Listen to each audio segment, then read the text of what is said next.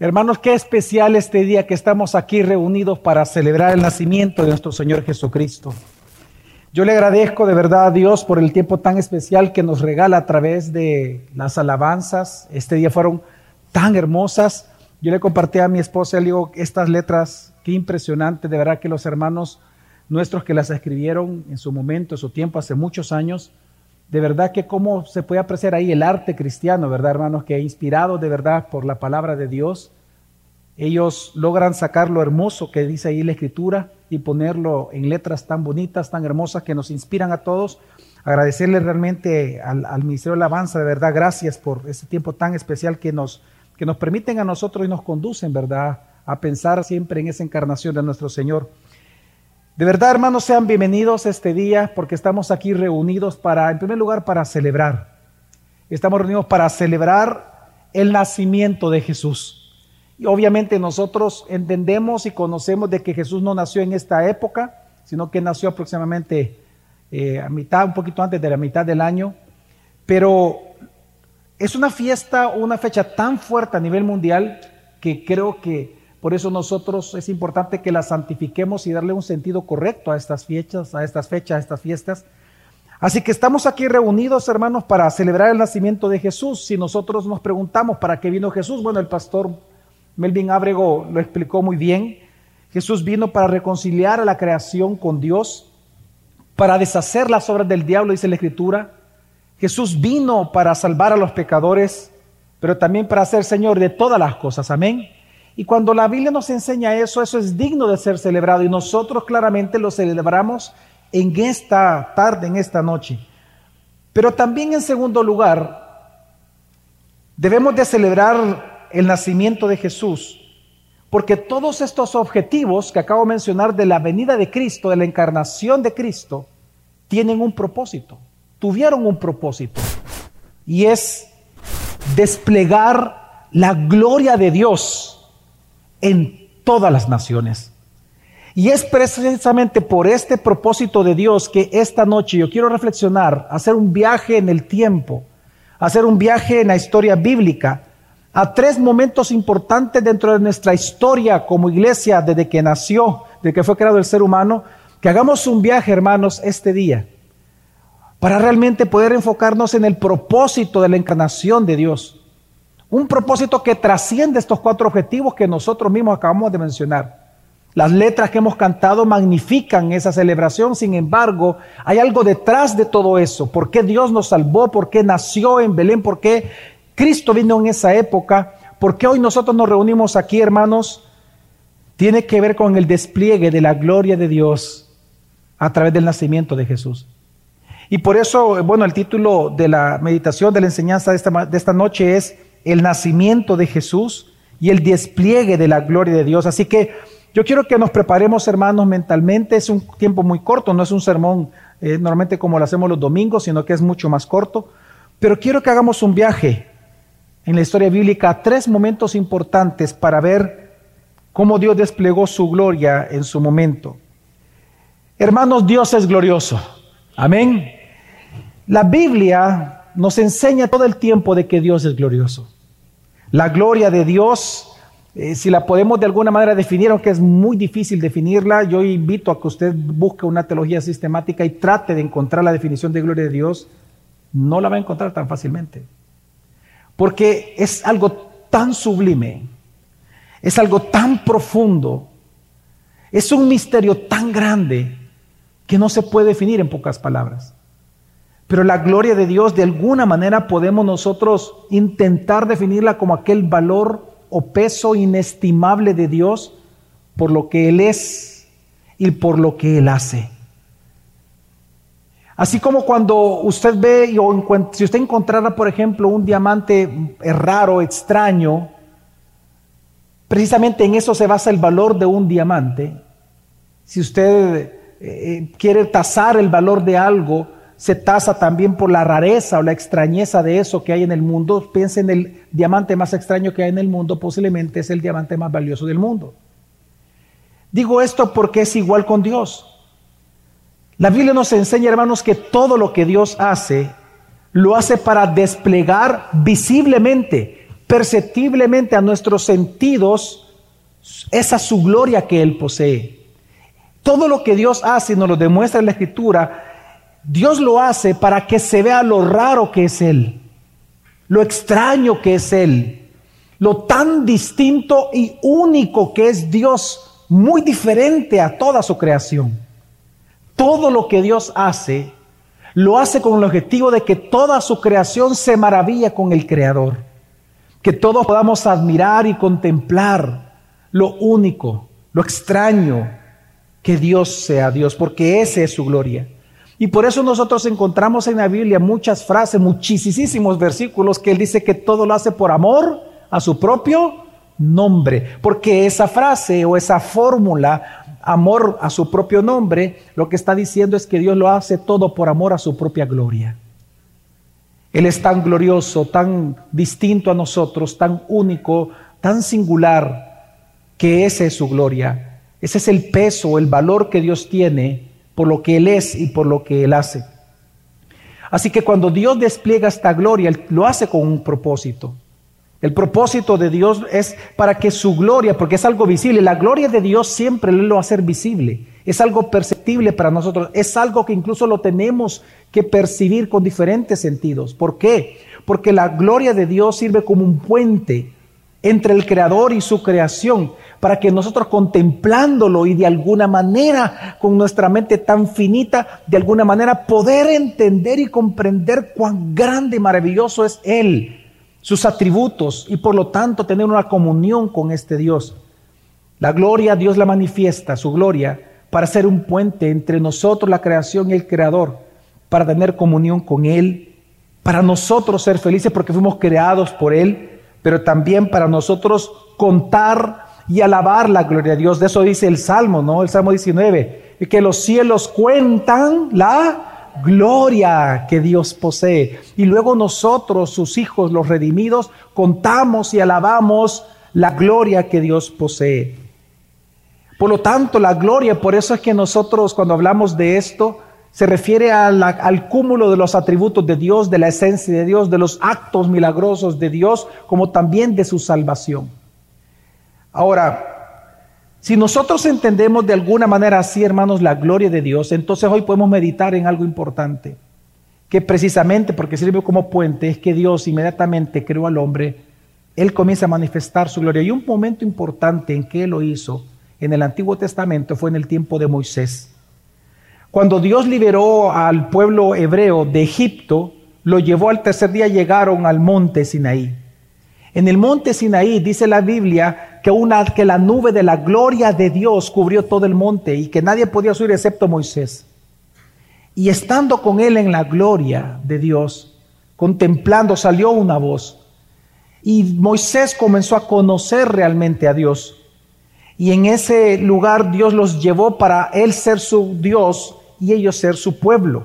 Hizo un pacto con ellos.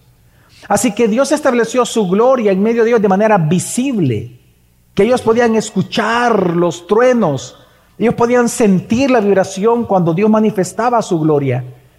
Y Dios la hace visible precisamente para que ellos puedan entender de que Dios está en medio de ellos. Ahora, el propósito de esto, de Dios establecer su gloria en medio de su pueblo, era para morar entre ellos. De ahí el hecho de que Dios haya mandado a construir un tabernáculo, porque Él quería tabernaculizar entre ellos. Dios quería ser el Dios de ellos. Dios establece su gloria, hermanos, a través de esta nube, que por cierto era una nube de día y de fuego, era una columna de fuego, que no se apagaba, no se extinguía. Y luego Dios lo puso a través de un arca, su manifestación y a la nube todo el tiempo, mientras cuando ellos estaban quietos, porque Dios lo que quería demostrarles es que ellos estaban en medio del campamento. Él estaba ahí para cuidarlos. Él estaba ahí para bendecirlos. Él estaba para ser el Dios salvador de ellos. Dios manifestó la gloria para que ellos entendieran que el único salvador que ellos tenían y potente Dios, único creador de todas las cosas, era el Dios de ellos. Sin embargo, cuando nosotros leemos la historia, en pocos días, ellos rompieron el pacto al construir un becerro de oro. Y en ese instante Dios, recordemos que le dice a Moisés yo ya no voy a acompañarlos a ustedes. Dios iba a retirar su presencia. Y le dice, le voy a enviar un ángel y él lo va a introducir en la tierra prometida. Y en ese momento recordemos que Moisés intercedió por el pueblo y dijo, no, si tú no vas con nosotros, si tú no vas conmigo, entonces no vamos a ningún lugar. Y es en ese contexto cuando en Éxodo 33 Moisés le ruega al Señor que él los acompañe, que su presencia siempre esté con ellos, que su gloria siempre esté en medio de ellos. Es que entonces Moisés le dijo en Éxodo 33, 18 y 19, dice, entonces Moisés dijo, te ruego que me muestres tu gloria. Y él respondió, ¿cómo se la iba a mostrar? Y le dijo, y le respondió, yo haré pasar toda mi bondad delante de ti y proclamaré el nombre del Señor delante de ti y tendré misericordia del que tendré misericordia y tendré compasión de quien tendré compasión. Hermanos, Dios es espíritu. Y no se puede ver con los ojos. Así que Moisés no podía ver con los ojos a Dios. Pero Dios le dijo, tú vas a ver mi gloria de manera distinta a la como tú la quieres. Yo te la voy a mostrar de tres maneras. Claro, una vez más, Dios hace manifiesta su gloria, porque es como un puente. Para que nosotros le conozcamos, nos maravillemos y lo adoremos. Así que Dios le dijo, de tres maneras voy a mostrar mi gloria delante de ti. Lo primero es... dice, mostrando sus buenas obras. Le dice, yo haré pasar toda mi bondad delante de ti. Yo te mostraré lo poderoso que yo soy, a través de mis obras milagrosas. En segundo lugar, el mismo texto dice que era proclamando su palabra, explicando quién era él, mencionando sus atributos. Y cuando uno lee la historia, uno se da cuenta que Dios comienza a mencionar 6 atributos de él, precisamente porque él está mostrándole su gloria a través de proclamar su palabra, que su palabra habla de Dios. La palabra de Dios siempre habla de Dios, amén. Nos dirige a él. Entonces Dios le dice que a través de proclamarle su palabra, le iba a mostrar sus atributos, su esencia y su carácter. Y lo tercero, que es impresionante, y dice que le iba a mostrar a través de su gracia salvadora. Así que en resumen podemos nosotros ver, hermanos, que la manera en que Dios iba a mostrar su gloria a Moisés, que Dios mostró su gloria a Moisés, era mostrando, digan conmigo, gracia salvadora y proclamando la verdad. Digan conmigo, gracia y verdad. Es así como Dios iba a mostrar su gloria a Moisés. Pero a partir de ese momento entonces lo que Dios hace es renovar el pacto con ellos porque habían pecado con el becerro de oro. Dios renueva el pacto después de esta manifestación de la gloria con Moisés y la nube comienza a ir una vez más con ellos. Y luego en el tabernáculo cuando estaban ellos establecidos en ciertos lugares. Pero con el tiempo, hermanos, sucedió lo siguiente. Ellos construyen un templo, llegan a la tierra prometida, se construye el templo de Salomón. Pero luego de muchos años llegamos nosotros a otro momento importante en la historia. Y es que estando el templo ya construido en la tierra prometida, el pueblo de Israel comienza a cometer abominaciones delante de Dios. Abominaciones, digamos, recordemos que son acciones asquerosas, ofrendas asquerosas para Dios. Y con el tiempo entonces Dios lo que hace es que levanta a un profeta llamado Ezequiel y le dice lo siguiente en el tiempo de Ezequiel. Profetiza a través de Ezequiel para todos los ancianos de Judá. Y eso nos lleva a Ezequiel capítulo 8. Quiero leer del 3 al 16, voy por partes. Y Dios le muestra a él la razón por la cual él le está mostrando estas visiones. Dice así, Ezequiel capítulo 8, versículo 3 en adelante dice, y extendió algo semejante a una mano, fíjense, semejante a una mano. Por favor, hermanos, trata de meterse en la historia, de ver el elemento que está mencionando aquí. Dice, y extendió algo semejante a una mano, y me tomó por un mechón de mi cabello. Y el Espíritu me alzó entre la tierra y el cielo y me llevó a Jerusalén en visiones de Dios, a la entrada de la puerta que mira al norte del atrio interior, adentro del templo, hermanos. Allí donde estaba la morada del ídolo de los celos que provoca a los celos. Y aquí la gloria del Dios de Israel estaba allí, en el templo. Porque recordemos que la gloria de Dios estaba en el tabernáculo. Amén. Donde estaba el arca estaba la gloria de Dios. Y dice, y aquí la gloria de Israel estaba allí, como la visión que yo había visto en la llanura. Y él me dijo, hijo de hombre, levanta ahora tus ojos hacia el norte. Y levanté mis ojos hacia el norte, y aquí al norte de la puerta del altar estaba el ídolo de los celos a la entrada. Entonces me dijo: hijo de hombre, ¿ves lo que hacen estos? Las grandes abominaciones que cometen aquí la casa de Israel para que me aleje de mi santuario, pero aún verás mayores abominaciones. Dios lo lleva a Ezequiel a ver 4 abominaciones, hermanos. La primera de ellas es esta. Ahora usted puede decir, bueno, se levantó un ídolo dentro del templo. Ya de por sí eso es escandaloso, porque el templo representa la morada de ¿quién, hermanos? De Dios, la presencia de Dios. Pero ¿sabe por qué Dios le muestra esto a Ezequiel? No por el ídolo puesto, es porque ¿quién lo puso? Porque resulta que cuando dice que estaba en esta puerta al norte, esa puerta solo una persona de todo el pueblo de Israel podía entrar por esa puerta. El rey de Israel. Ni los sacerdotes podían entrar ahí. Es decir, quien puso ese ídolo adentro del templo es aquel que supuestamente tenía que ser el pastor del pueblo. Él lo llevó a idolatría. El rey de Israel. No es extraño, por eso es que Dios a nosotros nos dice en 1 de Juan capítulo 5, hijitos, guardaos de los ídolos.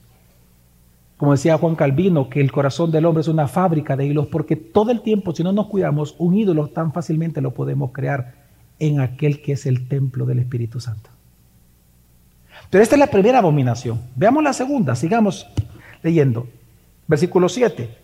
Después me llevó a la entrada del atrio, y cuando miré, aquí había un agujero en el muro, y me dijo: hijo de hombre, cava ahora en el muro. Cavé en el muro, y aquí una entrada. Entonces me dijo: entra y ve las perversas abominaciones que ellos cometen aquí. Entré pues y miré, y aquí había toda clase de reptiles y bestias y cosas abominables. Y todos los ídolos de la casa de Israel estaban grabados en el muro por todo alrededor. Esto es adentro del templo. Y de pie frente a ellos estaban 70 hombres de los ancianos de la casa de Israel, y Hasanías, el hijo de Safán, de pie entre ellos, cada uno con su incensario en la mano, y el aroma de la nube de incienso subía. Me dijo entonces: hijo de hombre, ¿has visto lo que hacen en la oscuridad los ancianos de la casa de Israel? Cada uno en su cámara de imágenes grabadas. Porque ellos dicen: el Señor no nos ve, el Señor ha abandonado la tierra. Y me dijo: aún verás que cometen mayores abominaciones. ¿Sabe lo que hicieron aquí, hermanos? Ellos rebajaron la imagen de la gloria de Dios, como dice Romanos 1, a imagen corruptible de animales, de cuadrúpedos y de reptiles. ¿Y sabe lo triste aquí? Que dice que una de las personas que estaba ahí era Hasanías, hijo de Safán. Para que usted sepa, Safán fue el secretario de Josías, el gran reformador del Antiguo Testamento. Safán era el hijo de un hombre, de los hombres más piadosos que encontramos en la Escritura. Que de hecho, Dios así le llama. Que dice que nadie jamás lo adoró como Josías, ningún rey, ni siquiera David lo adoró como rey, como lo hizo Josías a Dios. Dios mismo lo califica así a Josías.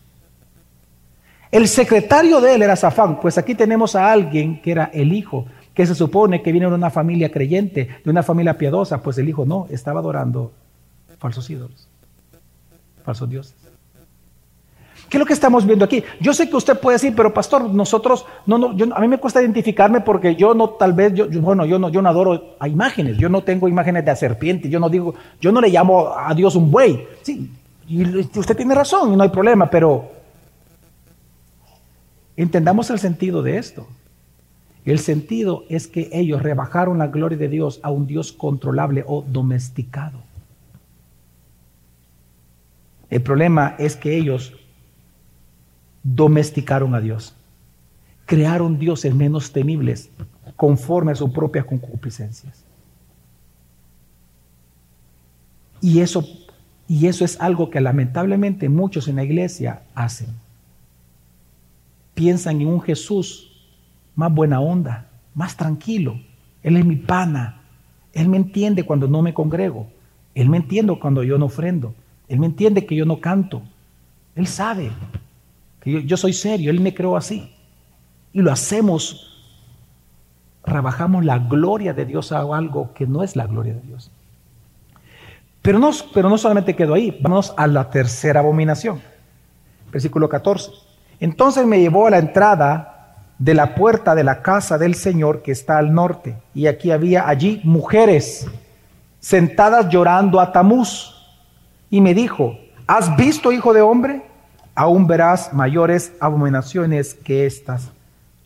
¿Quién fue Tamuz? Tamuz, hermanos, es el nombre en arameo del dios del inframundo. Que, por cierto, no recuerdo cómo se llama en la mitología griega el dios del inframundo. Ares, el mismo Ares en arameo es precisamente Tamuz. Pues precisamente, hermanos, ¿sabes lo que está, qué es lo que está pasando? Que las mujeres estaban llorando a Tamuz, porque Tamuz era el dios de la fertilidad en aquel momento para ellos. Como era el dios de la fertilidad, las mujeres estaban llorando y necesariamente estaban teniendo relaciones sexuales con las sacerdotes o las sacerdotisas de Tamuz. Tamuz fue tan adorado en los tiempos bíblicos que, por cierto, uno de los meses, precisamente el cuarto mes, tercer mes de los judíos, de calendarios judíos, se llama Tamuz. Ellos adoran a Tamuz ese mes. Oh, Dios.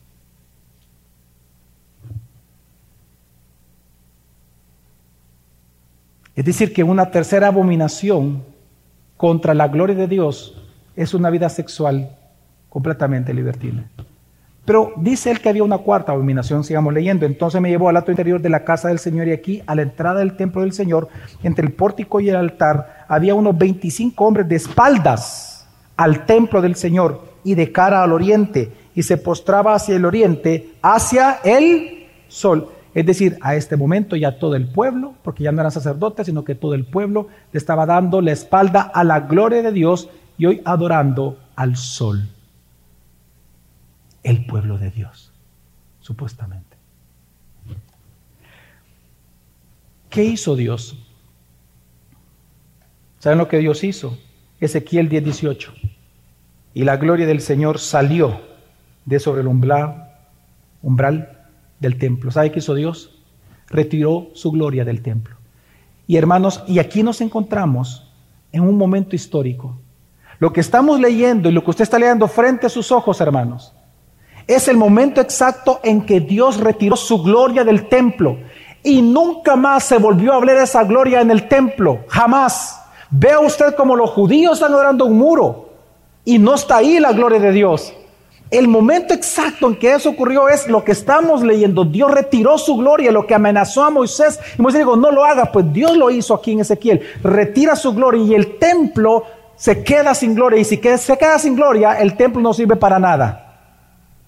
Y por eso es que luego se ha destruido el templo a través de los babilonios. Y muchos son asesinados por causa de estas abominaciones. Y solo un remanente es llevado al exilio.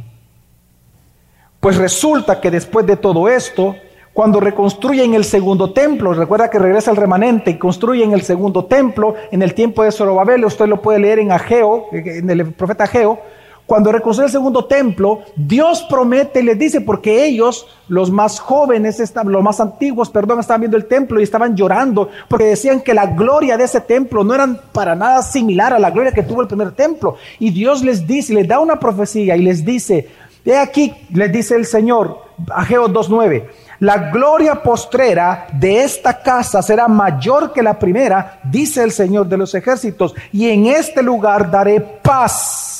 ¿Qué va a dar? Paz, declara el Señor de los ejércitos. Así que ellos se animan con el tiempo y dicen, la gloria de este templo, de este lugar, dice, será mayor que la primera. Pero resulta que pasa el tiempo, hermanos, y la gloria de Dios nunca regresó. En Ezequiel lo que vimos fue que la nube esa se retira y se va y desaparece del templo.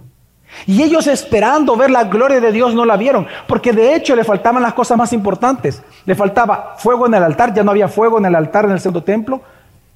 Faltaba el Urim y el Tumim, ya no podían conocer la voluntad de Dios. Y tercer lugar, faltaba lo más importante, dos cosas: el arca ya no estaba, la destruyeron, se la llevaron los babilonios, y la nube ya no estaba en ese templo.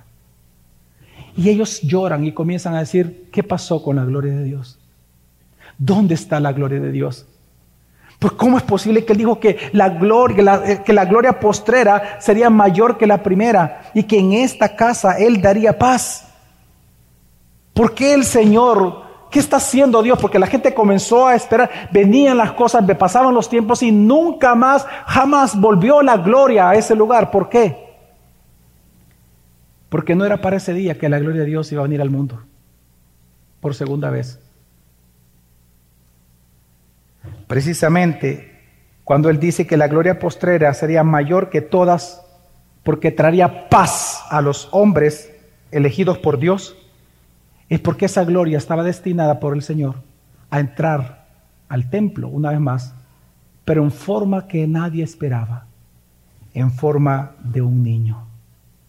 Y por eso es que Simeón, tercer momento histórico de esta noche, y por eso es que Simeón, aquel hombre al cual Dios le dijo por medio del Espíritu Santo: tú no vas a morir hasta que veas al Salvador de Israel. Cuando vea el niño entrar al octavo día a Jesús en brazos de María junto con José, dice Lucas 2, 28 y 32, Él tomó al niño en sus brazos y bendijo a Dios y dijo: ahora, Señor, permite que tu siervo se vaya en paz conforme a tu palabra, porque han visto mis ojos tu salvación. ¿Qué es lo que vieron sus ojos? Vieron visiblemente a quién, al Salvador. Vieron la gloria de Dios, tanto que dice: la cual has preparado en presencia de todos los pueblos, y aquí le llama luz de revelación a los gentiles, y qué más, y gloria de tu pueblo Israel. Hermanos, y es en este momento en que Simeón ve al niño que exclama. Es un momento histórico, porque por fin, después del primer templo, después de la época de Ezequiel, resulta que ese día en que Jesús entró, una vez más entró la gloria de Dios en el templo. Y esa promesa fue cumplida ese día. Y por eso Hebreos capítulo 1, versículo 3 dice acerca de ese niño, acerca de Jesús, dice: Él es el resplandor de su gloria y la expresión exacta de la naturaleza de Dios. Y por eso el apóstol Juan, ya hablando del nacimiento de Jesús, de lo que hoy nosotros llamamos Navidad, Juan dice en capítulo 1, versículo 14, y el verbo se hizo carne. Navidad, el verbo se hizo carne, Jesús nació. ¿Y qué sucedió? ¿Quién es Jesús? Y habitó, y la palabra habitar aquí es tabernaculizó, mencionando lo que ocurrió allá en el Antiguo Testamento. Y habitó entre nosotros, y vimos su gloria. ¿Cuál gloria? Gloria como del unigénito del Padre, lleno de ¿qué? De gracia y de verdad. Amén, hermanos. Miren, lo que Dios le mostró a Moisés, Dios le dijo a Moisés que le iba a mostrar su gloria a través de mostrarle su gracia y su verdad. Pues precisamente cuando Dios le dice esto a Moisés, Él está anunciando a Jesús. Juan, cuando dice Juan 1.14, el eco de este versículo es precisamente el momento del éxodo, allá cuando Dios le dice: te voy a mostrar mi gloria. Pero fíjese lo que está haciendo acá. Lo que Dios está diciendo aquí, hermanos, es que Jesús, Él es Dios. Y Él vino con una gloria, por eso dice con la plenitud. Él está lleno, lleno es pleno, está lleno de gracia y de verdad. Hermanos, Jesús es precisamente la palabra encarnada. Y Él vino a tabernaculizar entre nosotros. Por eso que también el profeta Isaías le llamó que Él sería llamado Emmanuel, o Dios con nosotros, igual que en Israel. Dios con nosotros.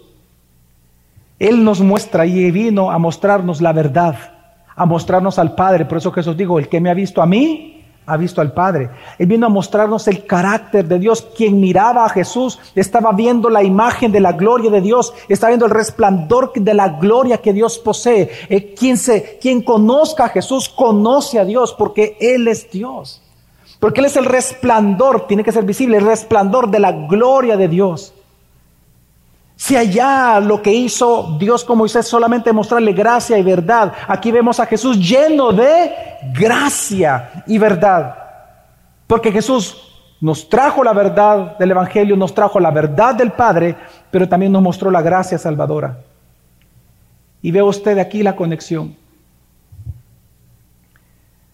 Lo que Moisés realmente, hermanos, pidió en Éxodo 32, lo que realmente él pidió fue ver a Jesús.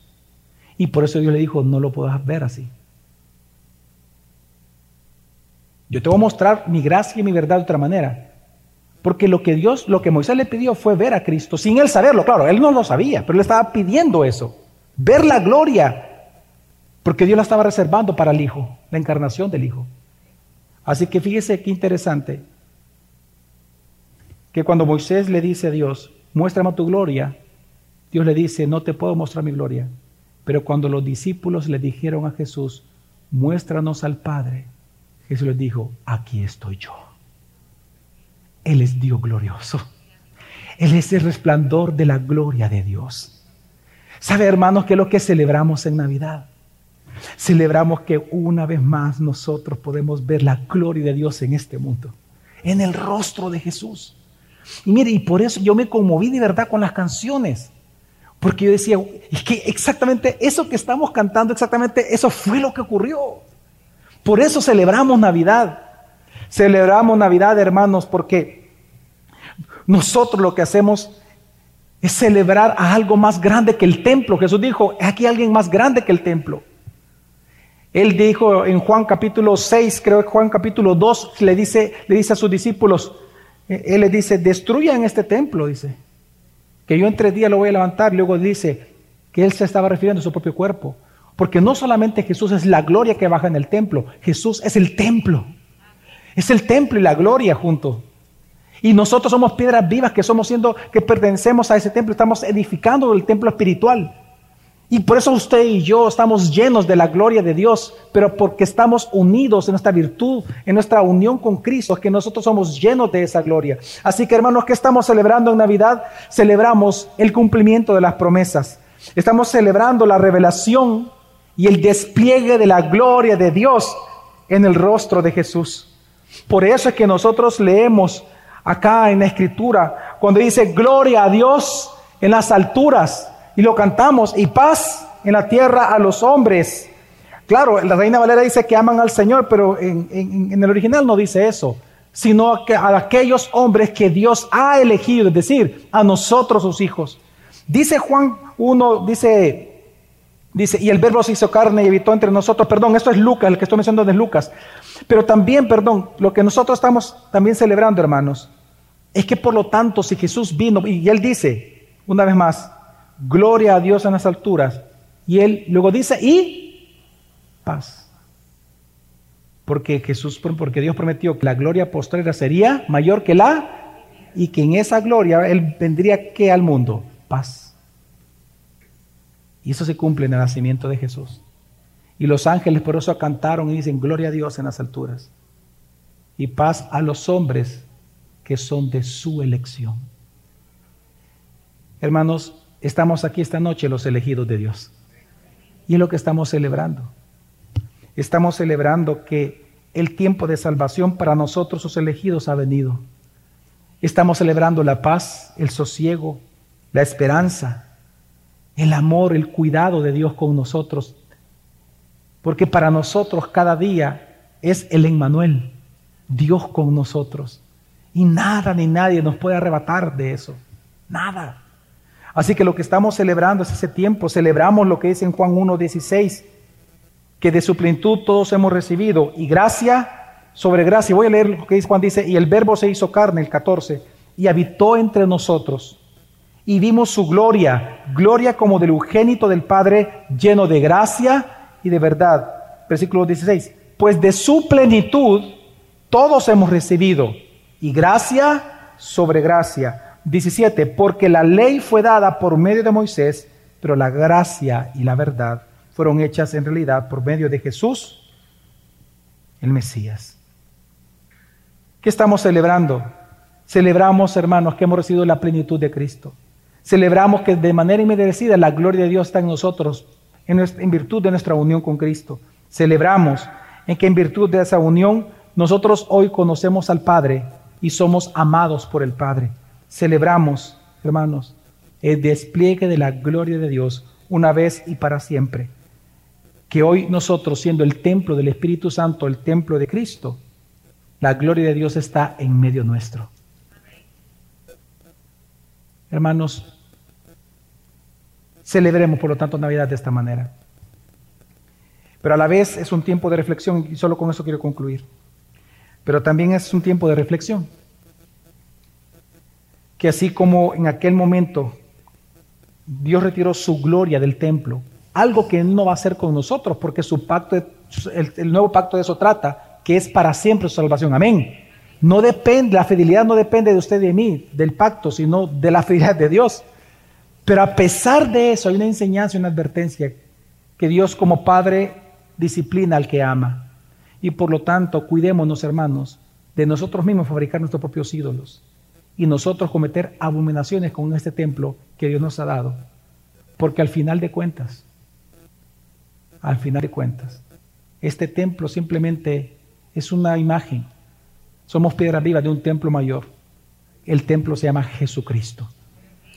Y cuando venga la consumación de los tiempos, dice la Escritura que la gloria de Dios va a ser tan grande, hermanos, visiblemente tan fuerte, que ya no se va a requerir de un sol que nos alumbre, porque Jesús mismo con toda su gloria nos va a alumbrar a todos nosotros. ¿Qué es Navidad? La celebración del despliegue de la gloria de Dios en el rostro de Jesús. Celebrémosla esta noche como se debe. Vamos a orar. En esta noche te damos gracias, Señor, por tu palabra, tu enseñanza. Gracias, Dios, por mostrarnos la grandeza de la venida de Cristo, Señor. Precisamente porque tú eres glorioso, tú nos muestras tu gloria a través de tus obras portentosas, a través de nuestra salvación, de nuestra redención, que aun estando nosotros muertos en delitos y pecados, Señor, tú moriste por nosotros, Jesús. Y por eso te damos gracias, porque en eso tú magnificaste tu gloria. Tú nos mostraste que eres Dios Salvador, Redentor, un Dios que nos ama, que tú eres amor, Señor. Y por lo tanto, te damos gracias. Te pedimos que esta noche tan especial podamos nosotros ser conscientes de todo lo que tú haces en medio nuestro y que lo especial para nosotros que es haber sido escogidos, para nosotros verte a ti, después de tu nacimiento, ver tu gloria en nosotros, Señor. Gracias te damos en el nombre de Jesús. Amén.